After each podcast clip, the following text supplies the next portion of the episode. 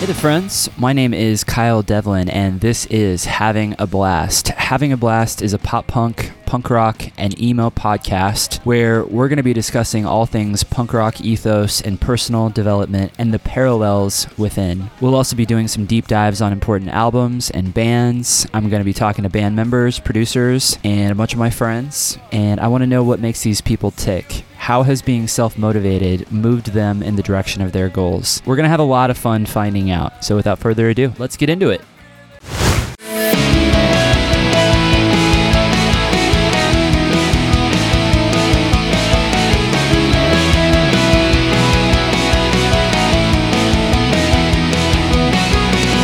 Friends, what is up?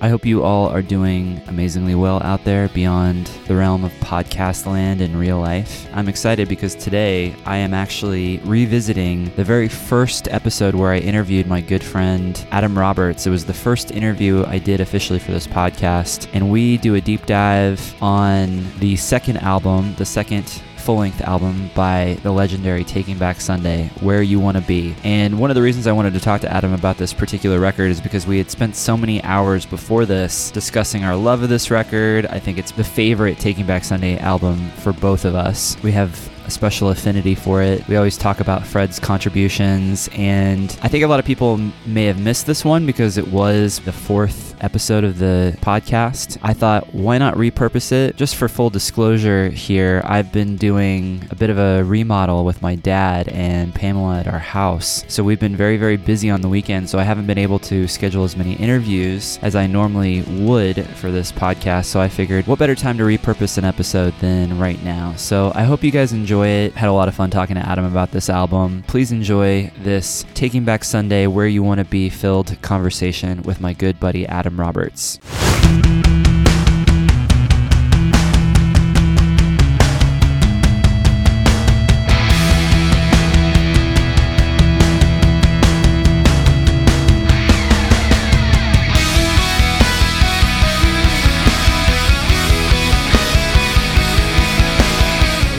Today on Having a Blast, I've got my good friend Adam here. Hello, Adam. Thank you for doing the show with me.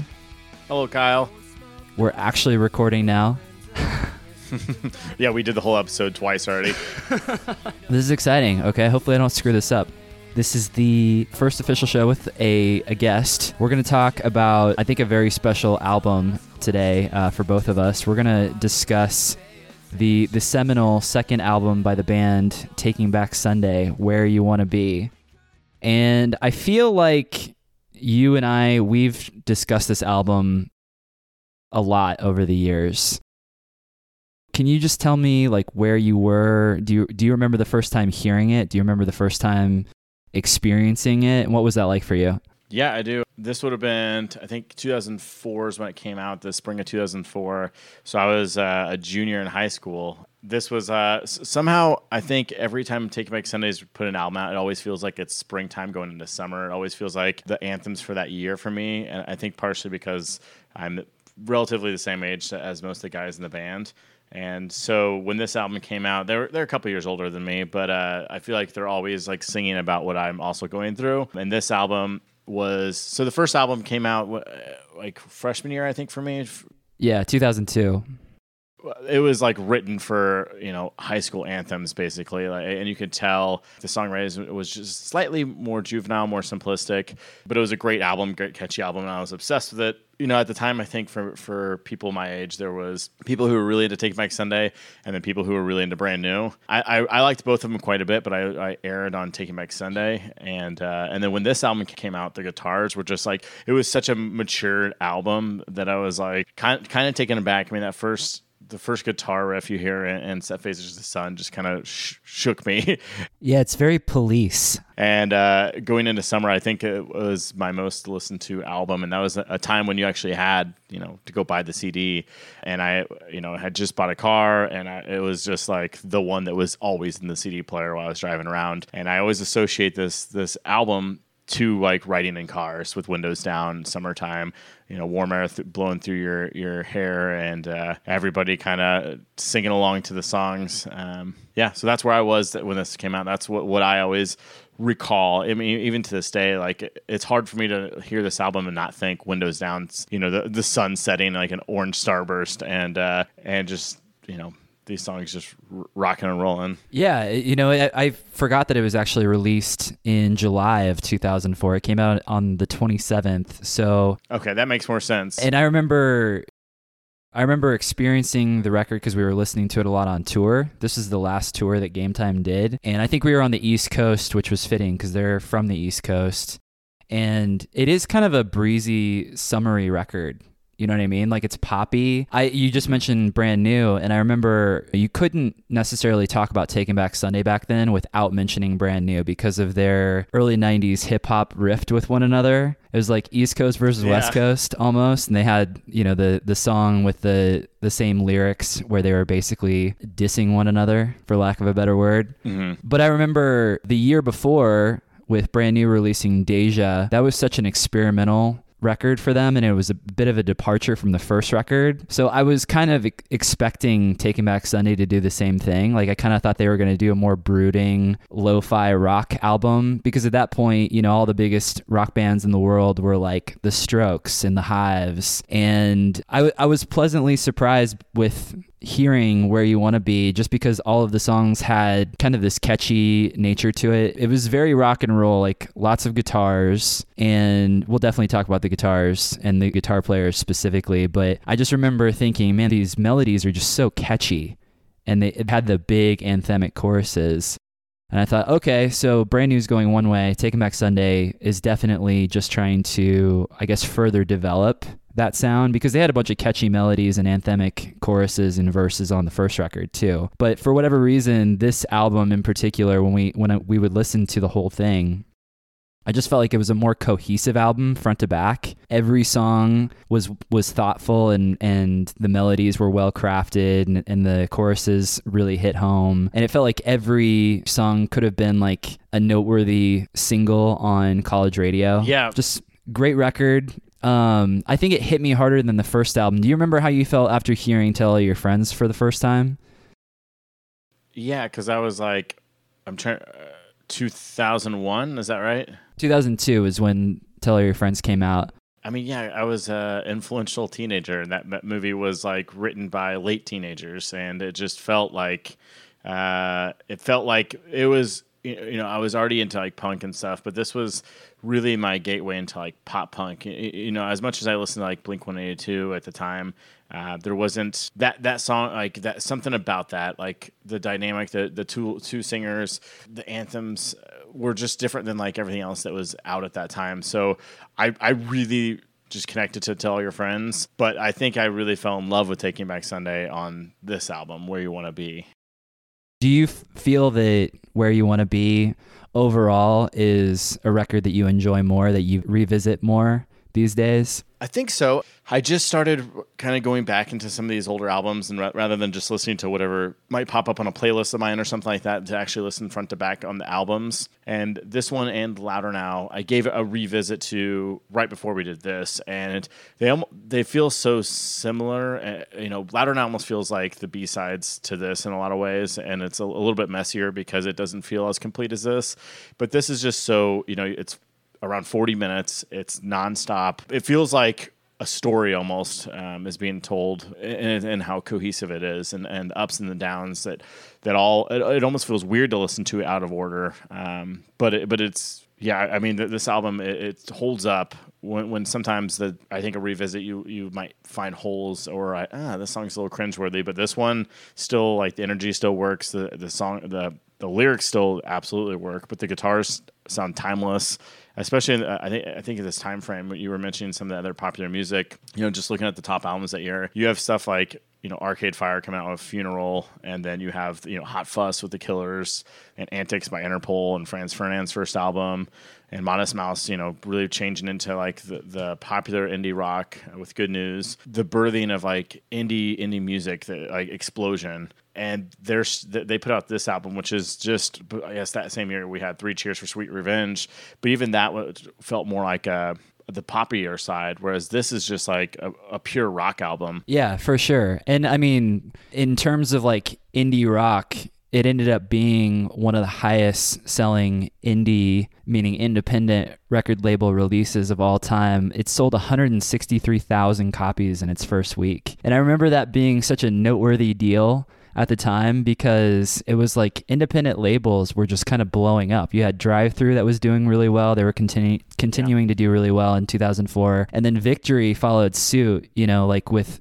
the success of Thursday and them selling just a ton of records, and then on to a band like Taking Back Sunday. And I don't, I don't know if you remember, but I remember going to shows and you couldn't walk outside the show without running into like a street team member for Victory, and they were giving out those free compilations, and they had all of, you know, the singles, I, I say that in air quotes, but the singles that they were really pumping hard for bands like Taking Back Sunday and Hawthorne Heights and all that stuff. And I think that really just created all that hype, and people just knew who these bands were, even if it was still a subset of the population and just like a niche underneath the radar. Yeah, I, I think about those big records. And I remember at the time too, a lot of bands were talking about how they wanted to feel timeless. They wanted to create timeless records. That was kind of like almost like a buzzword that you heard a lot. And I think that's actually probably a good word. Back then I was, I was kind of sick of hearing it, but I think bands wanted to create these perennial sellers, these albums that would stand the test of time and that would go on to become classics in their own right.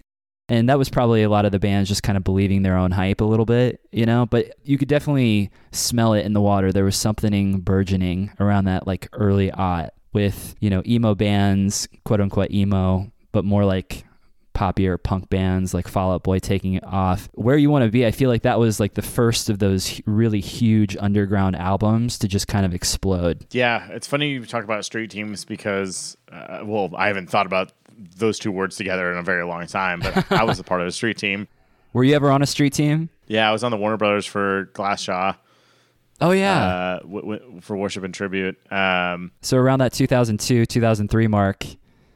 Yeah, but it was like, we all would go to shows and there's always the guy or girl standing outside handing us like flyers for what's coming up. But street teams were so much more engaging. And I think that that's probably how Taking Back Sunday really took off, um, is having somebody that was so on the ground and getting like, you know, demos out there and, and like, you know, one side C Ds that were just like copied or like links to their MySpace, you know, at the time. And, and you think about just, yeah, how popular and how big, without having like a lot of radio singles, how big Taking Back Sunday was then and still is today. Like the, their audience is just maintained, and, and it's pretty fascinating, I think, when you look at their their work as a whole, but particularly this album. I think this is the one that, for me, connected to the most, and I think was at the probably the peak of pop punk uh, and emo music at two thousand four, two thousand five era, and this was definitely their peak, I think, for this album, and their popularity couldn't be any bigger, and they were, you know, just exploding with with new new listeners and fo- fellowship, and I think that's stayed with them because these songs are so resonant that they, they, they not only are,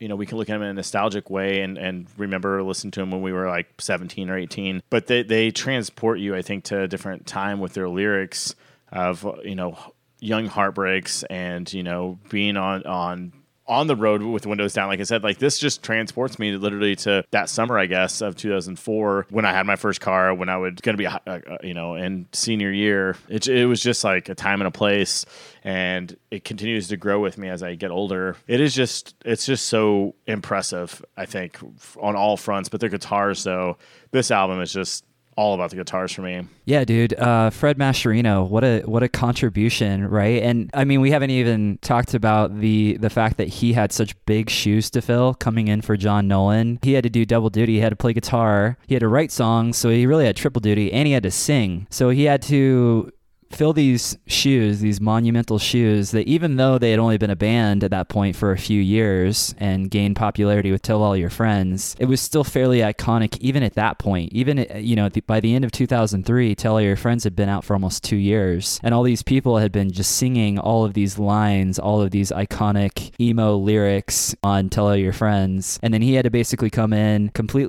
new person, fill this role. And then, you know, right after they they did a co-headlining run with Saves the Day, and then immediately they went in to do this album.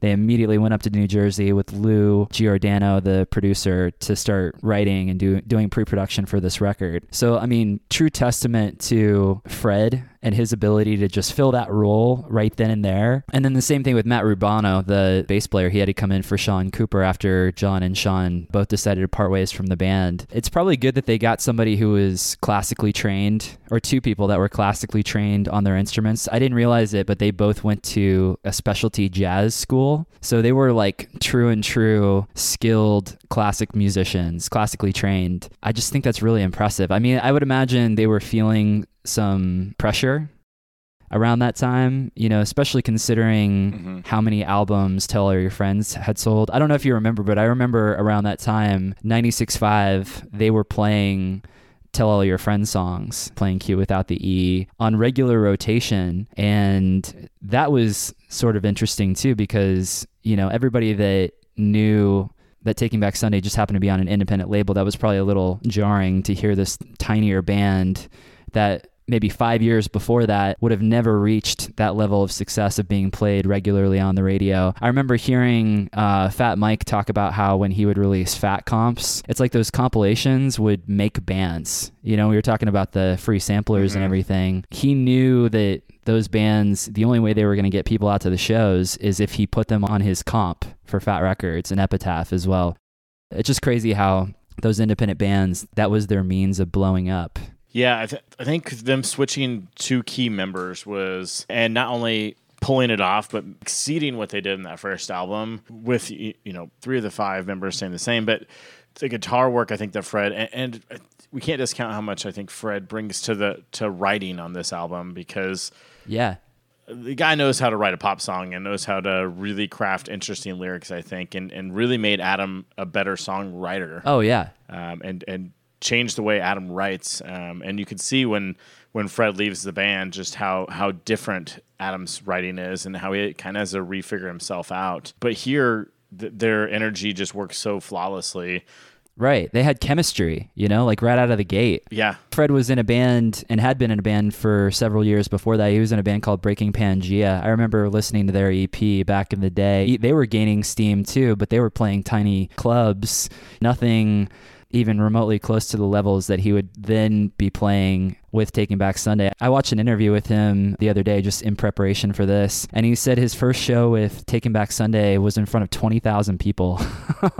That's like, whoa, okay, that's a big, that's a paradigm shift, you know, from sleeping on people's floors to playing for twenty thousand yeah. people. But it's, but I think it works so well. Like he, I, I guess he just was fearless when he joined the band, and I mean, your expectations are just out of control. Like, I mean, John's voice in that first album and th- their chemistry of them going back and forth, the dual vocal. Vocalist, it was like, how is this going to work when John and Adam had such good chemistry in the first one, and John contributed so much to the songwriting? And then it's like, well, actually, it could get better and maybe more interesting, because while John's a terrific vocalist, I think uh, what Fred does here is just so so much so much more fascinating, I think, to to the lyrics that they're writing here, and really takes, you know, John was mostly just screaming in that first album, whereas Fred is a true second vocalist in this album. You know, he's he's prominently singing the choruses and the the second lines of just about every song on here. Yeah, all the callbacks. Seeing them live, yeah, and seeing them live, and, and I think that's really where their their live shows really evolved. And this album really, I think this album really defines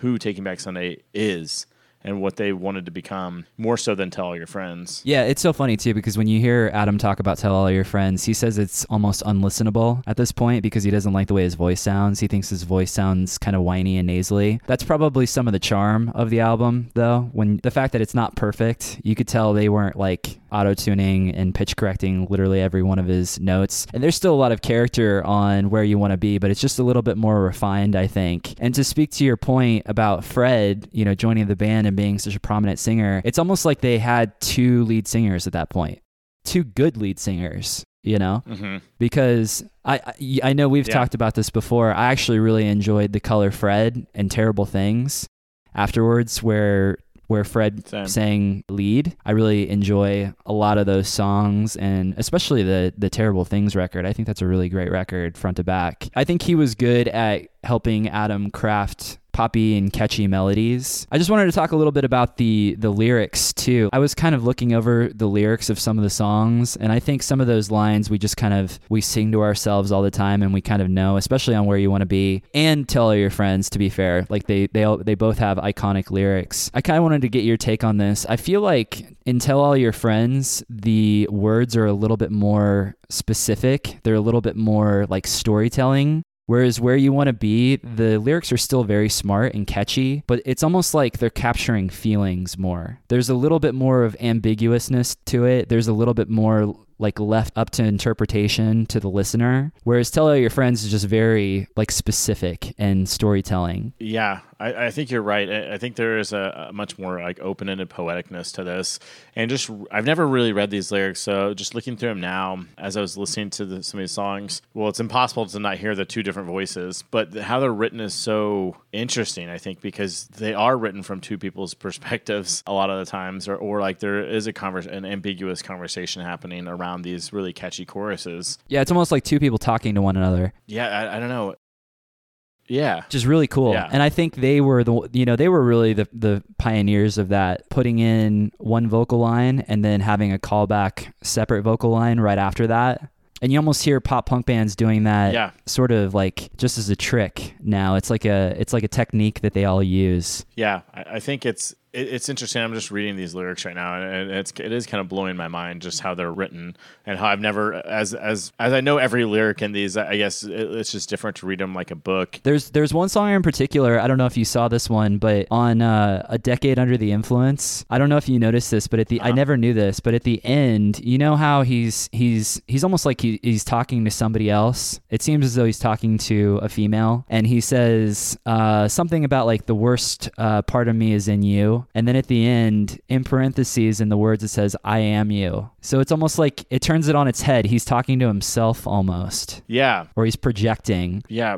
That that is interesting. I've, I don't ever think I've heard that. It's it must just be so mixed. I mean, it's the climax, that very, very epic anthem. Uh, and I think you get so uh, so uh, caught up in singing that part yeah. uh, because it's just like, I've got a bad feeling about this, like over and over and over and over. And you think Adam's just singing in you. Yeah. But, you know, I, I looked online and it said, I am you. And I was like, oh, that's crazy. Yeah, that's wild. That's just classic projection, you know? I think, I mean, it works though. Like it's, it's, it is, it is fascinating to, to look at some of these lyrics because they're, they're just a lot different. And in the context of just reading them, they are, uh, they're so abstract and so much more like, I mean, they're not as wordy as someone like Alkaline Trio, but they're they're more in that vein compared to the first album, which is uh, just shocking. But but again, I think this is a lot that Fred's you know doing. I think because this is kind of how Adam's writing changes. Uh, this and Louder Now, and it kind of stays like this up till now. Yeah, where you know he's he's he's changing a little bit in the last two albums, I think, just because him and John are, are a little bit different writers, but, and they're trying to go more of a classic, I think, um, Springsteen kind of approach to their songwriting now, but like, these like middle albums is... Yeah. I think John Nolan is a bit more of a storyteller too. Mm-hmm. Oh yeah. You know, because like you listen to you listen to Straylight Run, and it's just every song's a story. Yeah, especially that first Straylight Run album. Uh, it's just so it's it's interesting because you know they had their their conflicts, and John and Sean left and made that album. Um, and it, it's it's similar, I guess, while being totally different than this album, but it's similar, like, the evolution. And I'm I, it'd be interesting to see what they would have done with John and Sean. I think it was to everybody's benefit that Fred and uh, Matt came in to, for these two albums. Yeah. Or, or it may, may have ended up being, like, Straight Run. And I know we've talked about this, too, the prospect of them having Fred come back. Mm-hmm. Like with their current lineup. Oh, really? I just feel like that would be amazing. Well, I, I don't think it's going to happen, but just how amazing would it be if it did happen, you know? Because unfortunately, they parted ways with Eddie, the original guitar player, the guy that started the band. And so they've got that spot open. I know they have a touring member that's that's been playing with them for a while, including when they were with Eddie. But it's like, why not just bring Fred back, you know? Yeah. Well, like, what's stopping them from having him do that? Then he gets to sing all of the Fred songs. You know, there nobody's stepping on anybody's toes. I'm sure they're making a decent amount of money at some of these festivals that they play. They play Riot Fest every other year, or every year it seems. So I don't know. I just, I feel like it would be such a cool thing to see not only John Nolan up there, their current lineup, but also with Fred on the opposite side of the stage and him singing all of, all of the Where You Want to Be callbacks and the Louder Now callbacks. I don't know. I'd, I'd pay money to see that for sure, but well, and I think that don't know if it'll happen. They made up pretty publicly, right? Uh, John and Fred and, well, uh, Adam and Fred. Yeah, I don't think there's any animosity. I've I've heard him talk, you know, he's been doing a lot of interviews lately, a lot of podcasts, and he's he's got his own YouTube channel. He's mentioned that they've all kind of made amends and that they're all cool with one another. I mean, they're all, I would imagine, I know Fred, he's in his mid forties and everybody else is probably right there behind him in their early forties. After a while, it's like, let's let bygones be bygones and just be buds again, you know? Yeah. No reason to walk around with enemies. Well, and Fred is just so, so interesting. Like, all of his side projects have been so great. He's just, because this album was so successful and it was such a inspiration to other bands around them, and, and the touring was so great. And same thing with Louder Now. You can tell that Adam and Fred, because they, they were just young guys letting this massive success go to their heads, and they unfortunately couldn't handle it together. You know, I, I would love to see another uh, uh, Fred and Al, Adam and, you know, even John. Like, I'd love to see those three guys, like, putting together, even if it's just songwriting and producing on that side of things, just because Fred is, for people who haven't listened to the, the Terrible Things or The Color Fred, uh, it is just absolutely, I think, fascinating to see, to, to see him evolve. And, and uh, did you know that he, he played with the Lemonheads for a while? Fred did? Played in what? He played with the Lemonheads. He played bass for, oh, yeah, yeah, yeah. for a while. I, yeah, I did hear that. He went on tour with them, right? Yeah, he played uh, on like their anniversary tour or some, somewhere in the early two thousands. That's so cool. You know, it's funny. I've been actually listening to them quite a bit lately. They're they're great, but but it's just, yeah. And maybe, maybe it makes sense that he comes on as a producer or something, because he does a lot of his own producing, and I, I think I think he works with bands. I think he does a little bit of co-writing. It's probably on a very like project by project basis. I don't think he advertises that stuff. I actually found out the other day, I was listening to a podcast with Chris Caraba from Dashboard, and he said he just happened to mention he's like a, I he was in a motorcycle accident and he broke both of his shoulders, and so he's teaching himself how to play guitar again. Oh, and wow. He said the other day that he's taking guitar lessons from Fred. And I was like, that's badass. Fred's an amazing guitar player. Like, that's really smart that he commissioned him to teach him, you know, via Zoom, because he said he they don't live in the same city and they're just doing it remotely right now. But he's basically teaching himself over again how to play guitar, and he's he's using the services of Fred, because he even said, Fred Mascherino, best guitar player I know. Hmm. Yeah, I mean, he, he's technically just incredible, uh, and he, he just... You know, he's, he's he feels a little old school in, in his stylings, and, and he I think he every time I've seen him he plays a, a Gibson. So I don't know if he's still doing that, but yeah, he he played a he I think he played a Gibson S G. You're right about that for the majority of this record and Louder Now. I think that's part of his sound is the S G, which has a little bit more of like that sort of Brit rock mm-hmm. vibe. When I hear him play, it's usually a little bit dirtier Marshall distortion, less kind of like clean Mesa sounding distortion. I don't know if you were if you caught this when you went back and listened to the whole album, but there's so many cool little picking pull off lead lines on this record. I'm trying to think of the name of the song. I think it might be New American Classic. Or no, I'm sorry. It's it's I think it's Little Devotional. There's like that intro lead line. Yeah. So he's doing a lot of pull offs on and a lot of open notes that are high, but it's really catchy, and it kind of weaves in and out of the the rhythmic guitar part. Yeah. Would you have a favorite song on the album? One that's just like your go-to? Um, that's dude. That's it's kind of tough because I feel like the front end of this album is just so stacked. I really love Bonus Smosh Part Two. That song always really resonated with me. I just think the verses are really catchy, the wordplay, the repetition where he's like, can't you, can't you feel it rolling off your... It's very poetic, and it's very... There's a lot of alliteration there, so it's very easily... It, it gets caught in your head pretty quick because it's so catchy. and it's got that big anthemic chorus. Mm-hmm. Apparently that riff at the very beginning, that opening guitar riff, was the first thing that they worked on when they first started writing songs. This is the first song they wrote as a band with the new lineup, and that was a contribution by Eddie, I guess. I always assumed that Fred was like writing the majority of the riffs on this record, but I guess Eddie came with a lot of these kind of rhythmic ideas or rhythm ideas, and then I'm sure Fred, that act is like a songwriting prompt that he can just sort of respond to. And he seems like a pretty creative guy. Like, he can just come up with riffs right on the spot. I think mine, uh, my number one on here is, man. Yeah, what's your favorite song? It's a, it's a tough one because the album is so, so fucking good. I mean, it is. Yeah. Oh, man.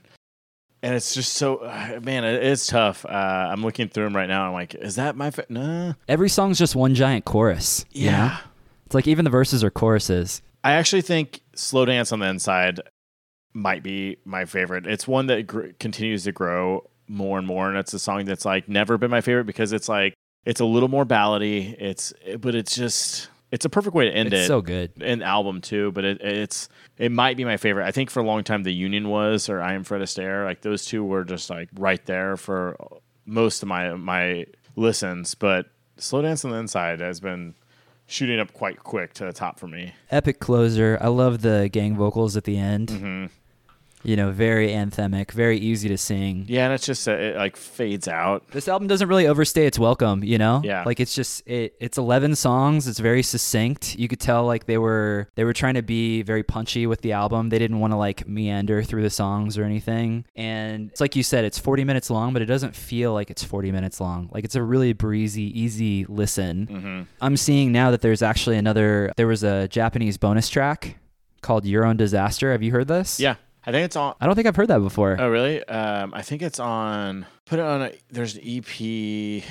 Well, it's on the vinyl, I think, because I have the vinyl. Oh, cool. I'm trying to remember... No, no, it's on the anniversary album. That's what I have. It's like a... It was a record store day, like, acoustic album. I'll have to YouTube that stuff, man. I think it's I think it's on Spotify. It's it's it's good. It's... it's. Uh, I don't think I've ever... I've only heard an acoustic one, so maybe it is somewhere else, but... I will definitely be checking that out. It's good. It apparently was a demo for Tell All Your Friends. Interesting.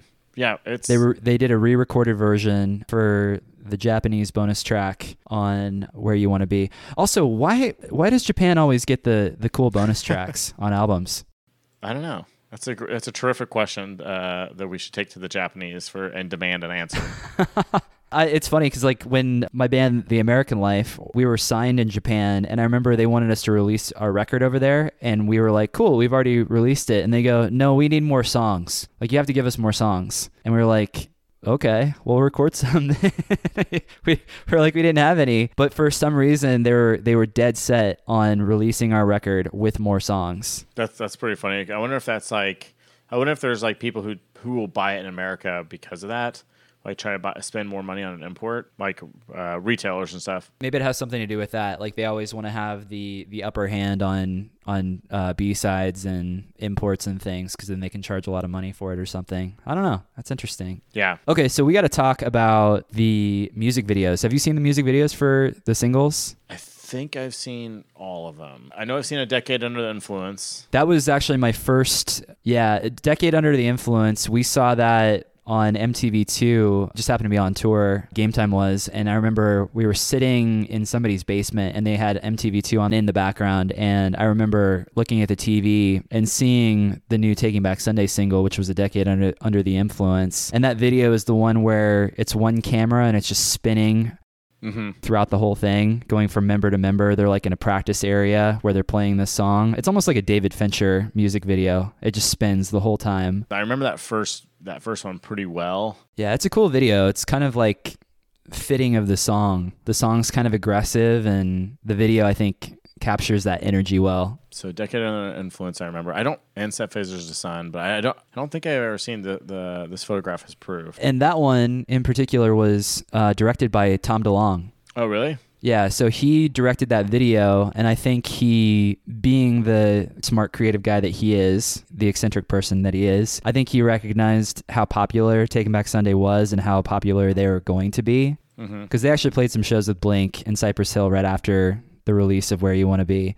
But he directed that video, This Photograph is Proof. And it's a pretty cool video. I mean, it's got a lot of like split screen stuff in it. Oh, I do remember this. It definitely looks like a Victory Records music video, because I remember during that time, like you go back and watch some of the early Victory videos and they were all, they all looked like they were in the same white warehouse with the same white background. Yeah. I remember Thursday had a video like that. It's pretty funny. Just seeing how young everybody is and how like two thousand four everybody is. Oh yeah. They were all little babies. Yeah, it's it's pretty funny to, to see everybody here. But yeah, that, that white warehouse was in like every video in that time frame, which is probably just like, I'm guessing their their actual studio in like Brooklyn or something. Probably. Yeah, definitely the East Coast. Yeah, that's funny. I didn't know Tom directed that. Did you see Taking Back Sunday when they came through the first time in Kansas City at the El Torreon? I think so. I know I saw them the second time, which I think was at the Beaumont Club. Yeah, who'd they play with? Oh, man. So that would have been, I think, for, I want to say that was for this tour. I want to say that was the Saves the Day. It was Saves the Day and, and Taking Back Sunday. Okay, so that was two thousand three. That was the first time I saw them. I didn't see them at El Torreon. It's kind of funny because I had a lot of friends that went. I could be wrong, but I'm pretty sure that's where Adam fell off the stage and like broke his leg or something, or he hurt himself. I, I remember, uh, yeah, because didn't he like break a, a butt, bust a hip or something?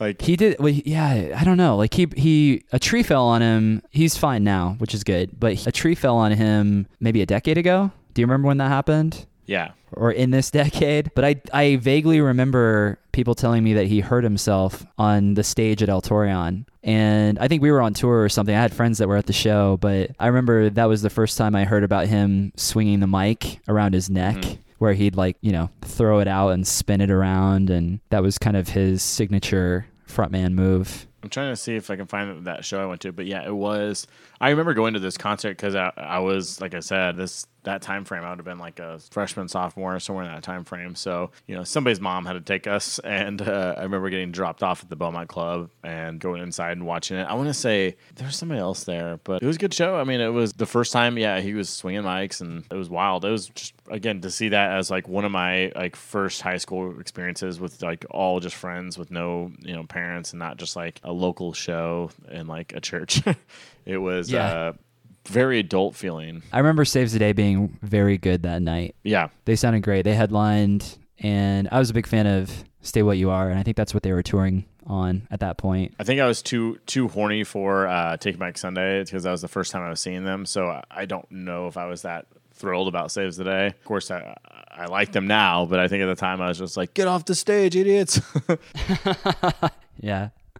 Uh, it's funny because I think at that point they were probably, it was a co-headlining tour, but Taking Back Sunday may have been the bigger band at that point. Y- yeah. Crazy to think that Saves the Day was opening for for Green Day and Blink one eighty-two the, the summer before on the Pop Disaster Tour. Yeah, that's pretty wild, actually, to to, to think. I mean, that, that was the first time I saw Taking Back Sunday, and I think I've seen them. They're one of the bands I've seen the most. I, I would venture to guess I've seen them at least ten times. I feel like I've seen them several times with you, too. Always fun times. I'll always go see them because they, they put on a good show, and they, they, uh, they're all about the crowds, man. Absolutely, man. So what are some other things that you kind of notice about this album that you like about this album? I think most of it is just like this album is just uh, because it is so, so picturesque in its lyrics, and, and it is like so ingrained in a time and a place for me that uh, for me, it's just it's just that perfect, you know, feeling. It just emits this feeling. Like I, I can sit here and feel like it's summertime and, you know, I'm eighteen again. And it's really transportive. Yeah, it transports you back to a time and place. Yeah. And uh, yeah, I mean, I mean, that's that, I think it's just so, it's such an easy listen. Again, like looking through the songs and like if you toggle through the album or you listen to the album, you're like, this feels like just one big song. And the fact that it is only forty minutes, I think that that's the that's the biggest thing. I think is it's such a tight album. They apparently had one cut from it uh, that was on the Japanese, but it, it doesn't feel like there's any fat that there couldn't have been any other songs because a lot of these songs bleed into each other too, and uh, yeah. it's it's just a it's. about as perfect as you can get when it comes to crafting an album, I think. And I think it is their masterpiece. Absolutely, man. I, I like some of the drum flourishes that Mark O'Connell, that he brings to the table. Like some of the drums are kind of weird. I don't know if, if you if you can sort of imagine the the beginning of this uh, Photograph is Proof. Mm-hmm. No, I'm sorry. Yeah, no, that one. Once they kick in, because you kind of got that that staccato guitar part, that clean part at the very beginning. But there's like a really intricate, interesting drum beat going behind it that is sort of bizarre. I think most conventional drummers probably would have played something different there. And he plays something kind of cool and kind of interesting, and it kind of gives it a little bit of life and a little bit of personality. I think he's a very underrated, consistent band member here that constantly is evolving and changing and trying new things in all the albums. But this one, because it is so uh, guitar heavy, I think he gets lost a little bit because Fred mm. just comes out just guns a-blazing, and I think uh, it's it's hard not to just put those guitars front and center. But it is great, you know, like, this is one I need to listen to uh, with good headphones on, too, because there is probably so many nuances in here. You know, there's a lot of strings in this and some piano and a lot of different background singers happening in here that I'm sure with a good pair of headphones you could really, really dig your teeth into. And the guitars kind of weave in and out. The guitars are always playing something different from one another. Mm-hmm. Which is cool. And I was listening to it with headphones yesterday, and that's one thing that I noticed, that all the guitars are kind of doing their own thing, but they, they, they complement each other really well. And the production's yeah. not overly produced. It's not a major label release. It sounds more like more in your face, just guitar rock with catchy choruses and catchy melodies. But I like the subdued production on it. I don't think it would have been as a revisited album if Eric Valentine, the guy that did Louder Now, if he had done it, because Louder Now sounds great and it sounds like a major label release. Like he did, he I think he did Good Charlotte before that record. He did a couple mm-hmm. of Good Charlotte records. Just very, very clean, produced sounding pop punk style music. But I, I almost like the fact that Lou Giordano, he he was a little bit more restrained. He did the Atari's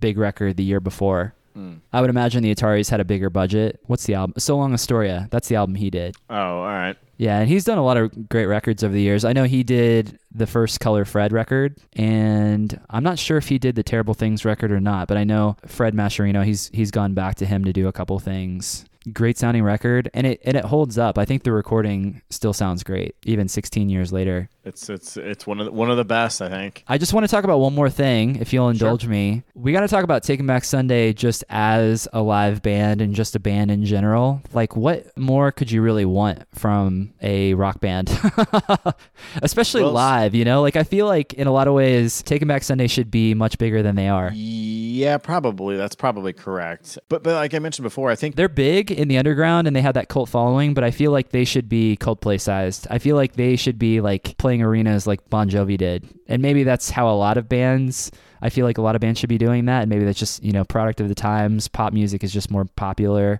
Country music is more popular. But it's like yeah. in a rock band, what more do you want? Yeah. I think this album was the one, though, to, that did skyrocket them. That, that peop, they're, they're still like filled with their success right now. I think, you know, they still play rather large venues compared to a lot of bands that from this time time frame, you know, they, they constantly sell out shows that they've uh, pretty much consistently toured. Um, but I think this Fred era was when I saw them the most. I probably saw four or five shows here in the these couple years with Fred. You know, he had a lot of energy, like especially compared to John Nolan. Like John does just kind of stand there a little bit.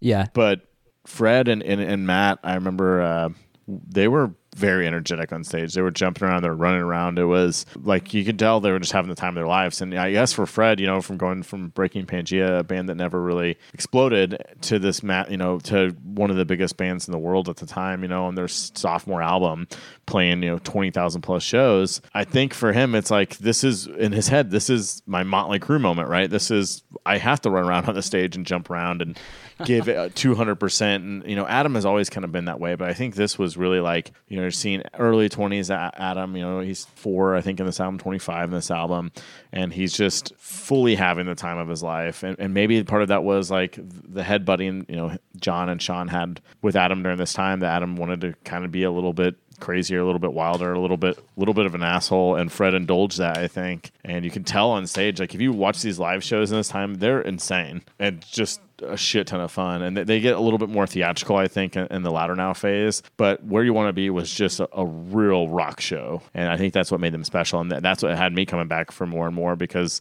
they integrated the crowd like no other band, you know? And, uh, and yeah, I think, I think, I think they're one of the best live bands out there, you know, like, they just really captivate everybody's attention. I agree. Yeah, and charisma is definitely the word. I mean, you watch Adam Lazzara mm-hmm. out on stage, and he is just a very charismatic, command your attention, like, frontman. And I remember, I remember when he, when I first saw them, and they were like these really good-looking guys, and their band was exploding. I'm sure I was a little envious, a little jealous, but man, I just became such a fan after Where You Want to Be came out. Like, that was really the record that hooked me. I liked, I liked songs on Tell All Your Friends, but I didn't love the album as a whole. I, I kind of like understand the charm of it now that I'm a little bit older and over the last, you know, couple decades, but Where You Want to Be really made me a fan. And then I was like you, I saw him live and I was just immediately hooked. And I remember there were so many frontmen trying to emulate what Adam does, and they could never quite get it. And it was almost bordering on, they were impersonating him. Mm-hmm. Some of these bands were really good in their own rights and eventually developed their own personality. But man, I just, I watch them anytime I get to see them live, and I'm just like, this is like quintessential fun rock band to go see live. He's almost like the Doors frontman, you know, he's almost like a Jim. Like, he's that charismatic. He's that, he's that much fun to watch. Yeah, I agree. He, he is, uh, his charisma is, you know, second to maybe only like Dave Grohl. Foo Fighters should probably take them on the road. That'd be good. That'd be a fun show. Yeah. That'd be a, a good tour. I'd pay a, a lot of money to see that, probably. I think it would work, too, because Taking Back Sunday, while, while they still play all these old songs that are a little bit more pop-punk, screamo type of stuff, um, they've rounded the corner in the last, like, five, six years to, like, keeping the same style of, like, songwriting while, like, becoming a little bit, a lot more grown up and, and a little bit more in that uh, Springsteen kind of vibe, Americana. Yeah, yeah, definitely a little bit more of like that classic timeless rock. And I think that was by design. They were trying to go that route. Yeah. Well, cool, man. I really appreciate you being my first guest on this music podcast, this little endeavor I have. I don't think I mentioned at the beginning of the show, but Adam owns a local theater here in Kansas City, and we've known each other for what, like a little over a decade? Yeah, a long, a long amount of time. Probably more than that, I would say, but yeah, more in that time frame. Yeah, man. I just, I wanted to thank you for always being a friend and a good confidant to talk about music with. It's been fun, and going shows. Hopefully we can go to shows again soon sometime. That'd be, that'd yeah. be neat. And yeah, man, you have any last words you want to leave with the listeners? You want to plug anything? No, I don't think so. This was, this was a lot of fun revisiting this album and taking a deeper dive into it than I've done before. So yeah, it was great. Radical, man. Well, thanks for doing it.